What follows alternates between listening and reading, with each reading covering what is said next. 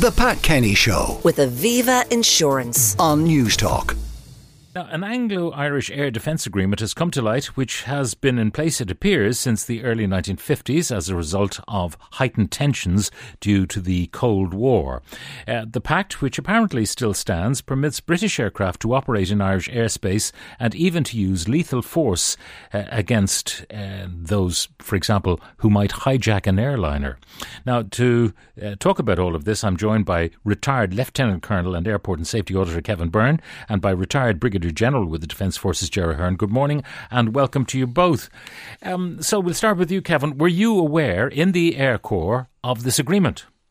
No, no, indeed not. It was a big surprise. I only discovered, firstly, uh, it was discussed some years ago. The sort of the story leaked out as such, but I did speak to a number of very senior officers asking, did they know? And I spoke to a general or two and a couple of colonels, and they said no. It was understood that this might have been between civil servants at that very high level uh, because, of course, you know, Irish airspace, just to get it clear, is our land and, and our sea area. So it's territorial waters um, and the sea, uh, the sea area out to that far, and it's vertically unlimited, so you can control your own space, and that's always been the agreement in place. So we are supposed to control what flies through and above us for all times, but really we, we haven't done that for quite a while. Yeah. N- now, presumably, um, in the classrooms uh, down at Casement Aerodrome, there were uh, discussions, wargaming, if you like, about Yes, what yes, would happen if some aircraft, uh, alien aircraft, came into the Irish airspace. What the Irish Air Corps, as it was then, would actually do.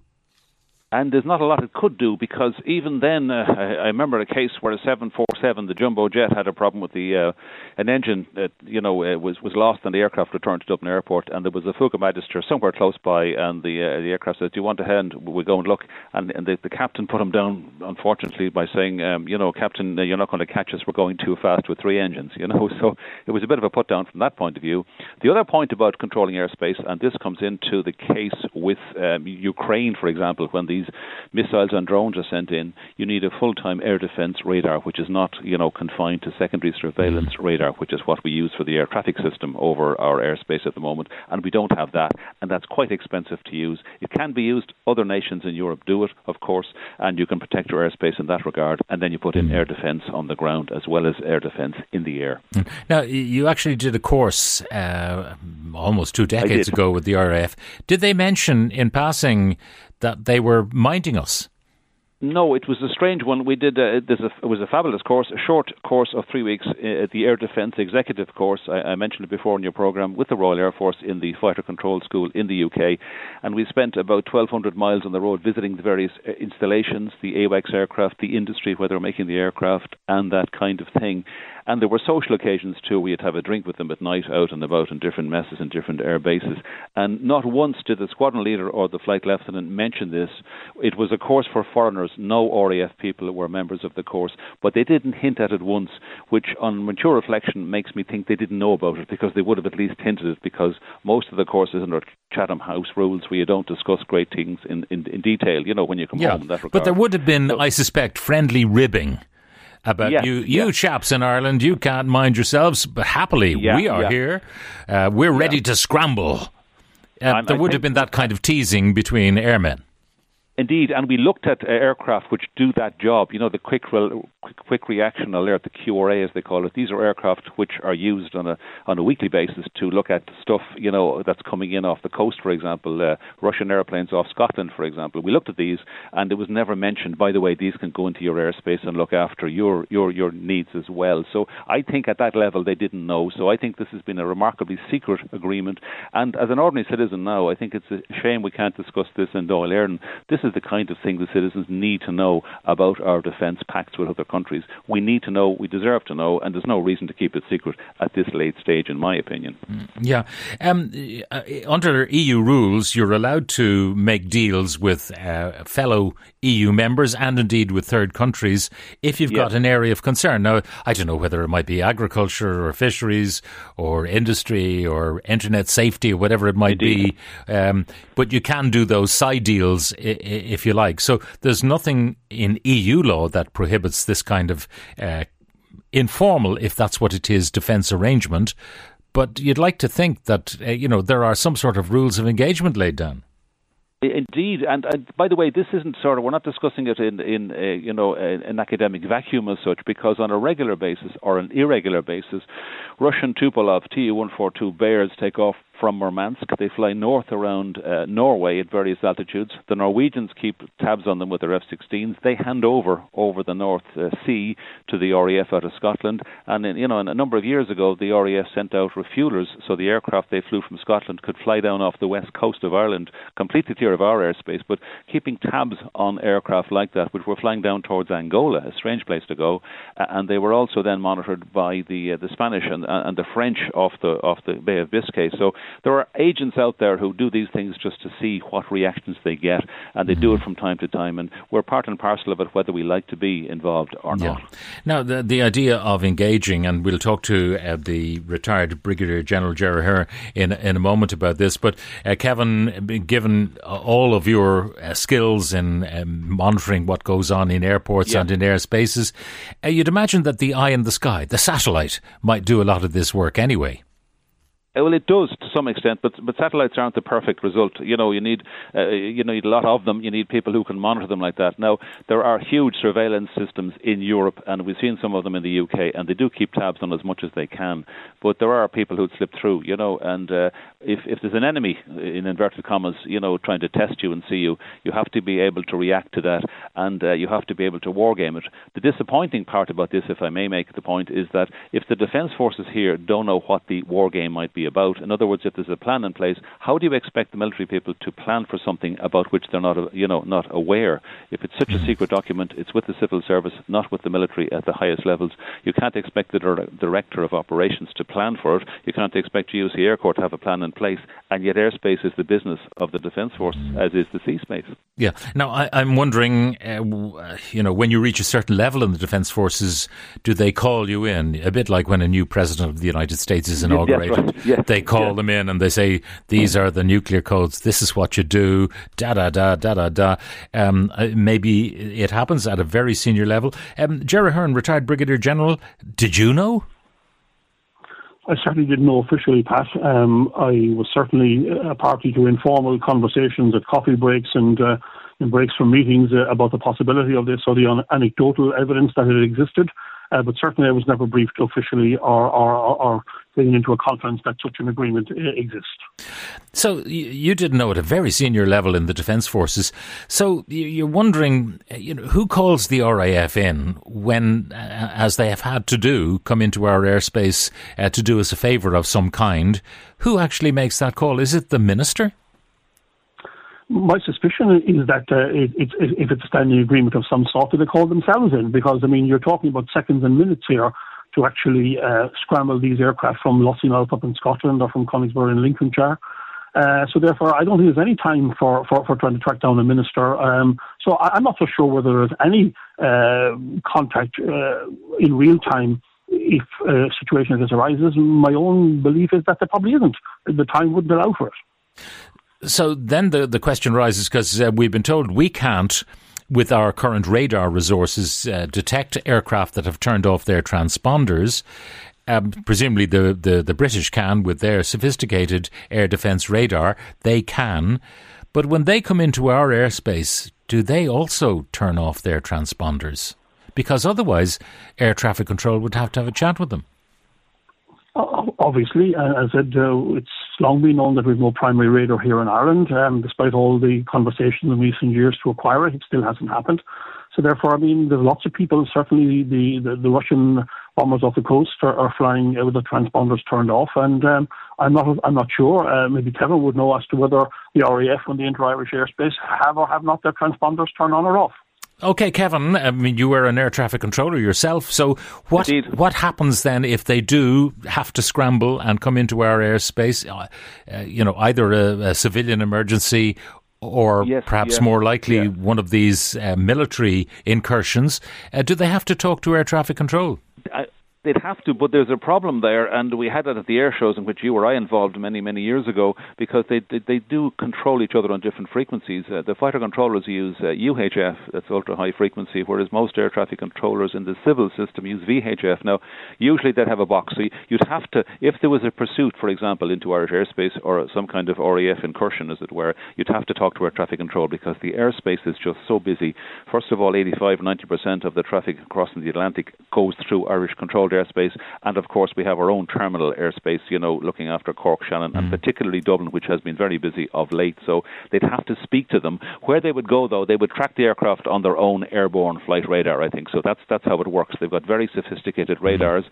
and they they work for over 100, you know, nautical miles and that kind of thing. So if you're inviting them in, or if they're coming in on the ministerial order, or however it's done, they'd have to be speaking to some extent to yeah. on one of their boxes to the air traffic control system here. Otherwise, there'd be chaos and serious danger and uh, danger of collision. Yeah. So I, I, just wonder then how the secret was kept because uh, different air traffic controllers would be saying, "Oh, that's right." You know, the RAF were in today.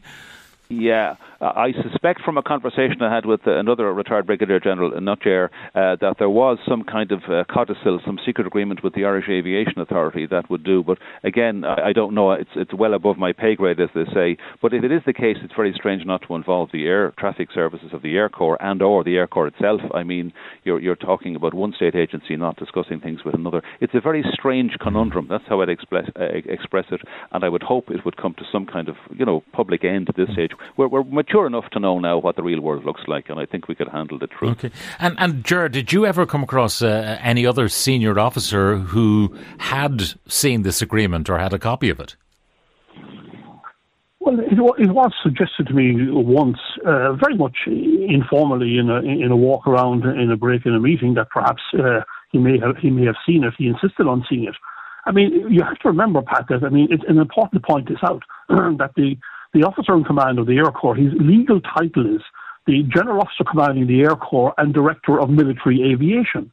So if there's an agreement in place that the Defence Forces, and particularly the General Officer Commanding the Air Corps and Director of Military Aviation, is not a party to, as Kevin rightly points out, that's that's a recipe for chaos in, in Irish airspace. And uh, I think we are mature enough as a state, and our citizens are mature enough as a people for this conversation to take place, and for us not being kept in the dark.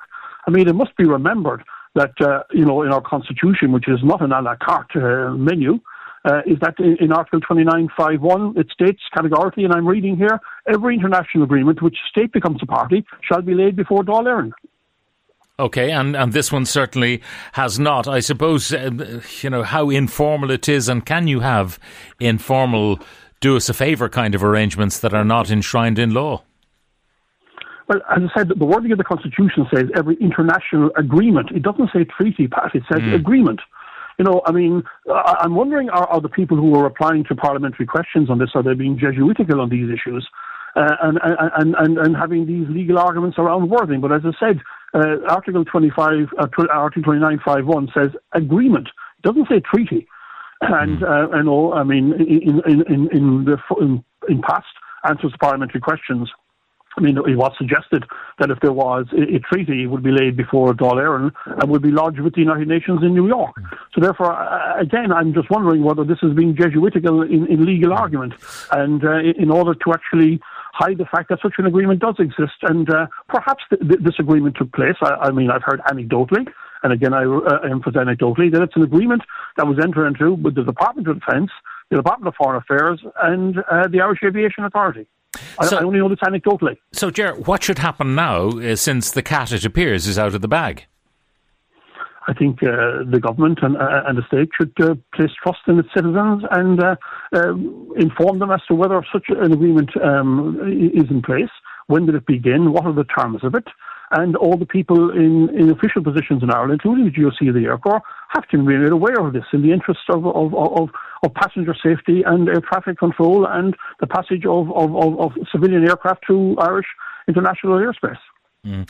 Um, Kevin, the the question of uh, you know telling the head of the Air Corps uh, what this deal was, uh, per- perhaps it's because the resources of the Air Corps are such that they would be an irrelevance in any action that would have to be taken. Why bother disturbing them? Because we, we, we have, as, as, as, Brigadier Gerard has just shown, you know, his responsibility. You can't give people a responsibility in a particular job uh, and then say, by the way, we're not going to tell you about this because you're an irrelevance. That doesn't make any sense, Pat. As, as, as, as has just been said, we need to put this before our, our Parliament, Éireann, and, and it can be discussed, and the citizens need to know from that point of view. And on another point, if I may just digress slightly, if an aircraft has to be shot down, you know, a hijacked aircraft heading for some particular location in, in the UK, and there's no secret about this, I don't think, it's the um, it's the Prime Minister who decides. The places I saw had red telephones, literally, and you had an officer of colonel rank, and the telephone would go directly to whatever phone the, the Prime Minister had, and he or she would decide what is to happen to mm. this particular aircraft. So it's a head of state level, as far as they're concerned, who makes this decision, and it's done instantaneously mm. as much as they can because time time is of essence. Okay, so so basically the lessons of 9/11, and we know that they did uh, shoot down uh, a passenger airliner. Uh, they didn't know where it was heading. One had hit the Pentagon, two had hit uh, the buildings in New York. They didn't know where the fourth one was going, so they downed yeah. it, uh, sh- killing all the passengers as well as the hijackers. So that's the kind of situation that could arise. It's, it's a terrible situation, but at the moment, we, you know, when an aircraft turns off its transponder, as you rightly pointed out, we don't know what it's doing, where it's going, and uh, we, you know, we, we need to protect our, our, our, people. We can't do it at the moment, and uh, you know, if we, I have no particular problem if others have agreed to help us in this particular matter, because most of our aircraft, as I say, goes across the Atlantic and/or comes from Europe, but we do need to know we're mature enough as a, as a nation, and you know, we're, we're powerful enough to decide we can, you know, agree with, with what goes on like that, mm-hmm. but keep keeping a secret uh, from people who are in service in uniform is doesn't make any sense to me because mm. they can't plan properly for the protection of the nation. I'll read out some of the text. We are the UK's back door. They would maintain a weather eye on our airspace, invited or not, and they would be ready to intervene to intercept any threat to themselves invited or not. Of course, our military should be aware of it, but I'm not in the military, and knowing the history of the UK, I just have guessed as much. Another one. The dogs in the street know we don't care of our own territorial waters. Uh, we are minded by the UK because we are the deliberate weak link on Western Europe. If and when Putin moves on us, we will be very grateful for any help. Uh, another one. We should be grateful that the UK takes care of our military air requirements. We have neither the financial strength nor the military ability to ever contemplate the utterly unbelievable and unbearable costs involved in what could never be anything more than a vanity project for this country. So that that question, Ger, I mean, when you look at our population on the island, whatever it is, six and a half million now, um, you know, compared to the population of the island next to us, which is uh, 70 million plus, that the financial resources generated by such a population over there um, swamps the kind of financial resources that we generate here. Yet our landmass is a significant fraction of the landmass of the island of Britain. So we can never probably do enough to defend ourselves. I'm always intrigued by this commentary uh, when this subject comes up, Pat. And um, you know, if we're, we're allegedly neutral, um, and the uh, up, to, up to recently there was four um, European countries, uh, excluding Malta, who were neutral. I mean, obviously Finland has joined NATO, and um, just for the sake of what I'm about to say, I'll, include uh, Finland in this: Austria, Switzerland, Finland, and and and, and Sweden.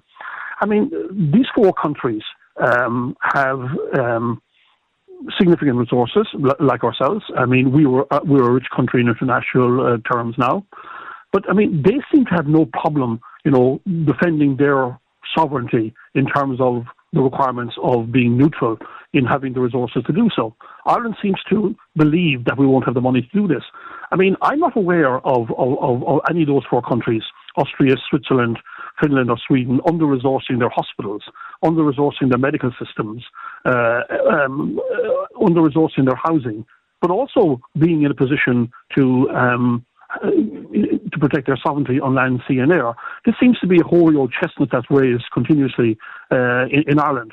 There, there, seems to be uh, this argument that we're not rich enough to do this. Yes, we are. It's a lack of political and, uh, and institutional will to actually do uh, what's required to do so. So I don't particularly buy into this uh, this issue that we can't afford it. We can, it's just an unwillingness to do so.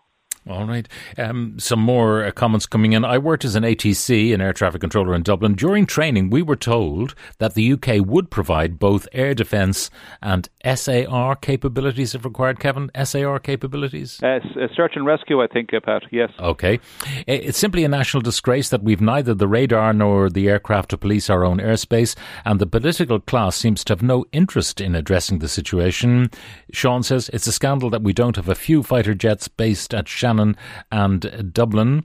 Uh, your guests both seem determined to look a gift horse in the mouth. Um, another one, whenever I hear people supporting Irish neutrality, I always think of Jack Nicholson's speech in A Few Good Men. We expect others to stand and watch, uh, to stand watch rather, while we sleep safe in our beds. That's from Paul in Ennis. Uh, final words, uh, first of all, to you, Ger. First of all, I, would like to say something, Pat, me, and I know I speak for myself and many of my colleagues serving and retired, is that I have no particular interest in Ireland joining NATO. Just lest people say that this is is a punt for us to join NATO. What I my ambition as a retired military officer is that Ireland will become a truthful and resourced neutral. Okay. That's that is what you would like to see. It does mean defence spending in a, a, significant way, but that's what is required in the modern era. That's what that's what that's what's required of neutrality, Pat. Okay, and uh, Kevin, your final words. Well, just to say that, uh, again, I've no particular interest in joining NATO, but we should be able to defend ourselves as best we can. We have enough money and enough wherewithal to do so. And if there are agreements, uh, I, have no particular problem with the RAF coming in to help us out in that regard, but at least bring it before Dáil Éireann, tell us about these agreements, uh, bring them to Dáil uh, and show them to the UN as required, and, uh, you know, tell us that it's been done and it's done in our good name, because for years and years we work to defend this country as best we can. All right. Uh, Kevin Byrne, retired Lieutenant Colonel, Airport and Safety Auditor and retired Brigadier General Ger Ahern. Uh, thank you both very much. Uh, another comment. We have the money. If other smaller nations like Austria, Switzerland, and even Bulgaria can police their own airspace, well, then so can we. Your chance to win big. Newstalk's cash machine.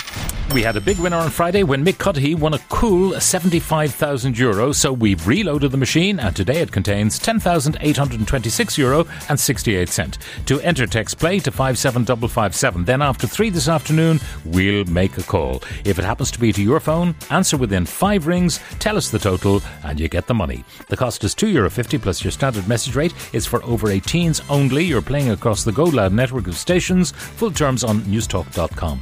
But do remember the amount 10,826 euro and 68 cent. Text play to 57557. Uh, more of the texts coming in. I was in the military in the 70s. It was an open secret that we would defend the Republic of Ireland then.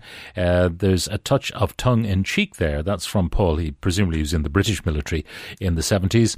While the Russians send planes and naval vessels across our country and into our waters, who do we expect to monitor their suspicious activities? Our fishermen? Uh, 10 F 16s would cost 300 million 30 million each. Let's grow up. We had a surplus of 20 billion. Lots of people spending that money, as you know, over and over again. The Pat Kenny Show with Aviva Insurance. Weekdays at 9 a.m. on Newstalk.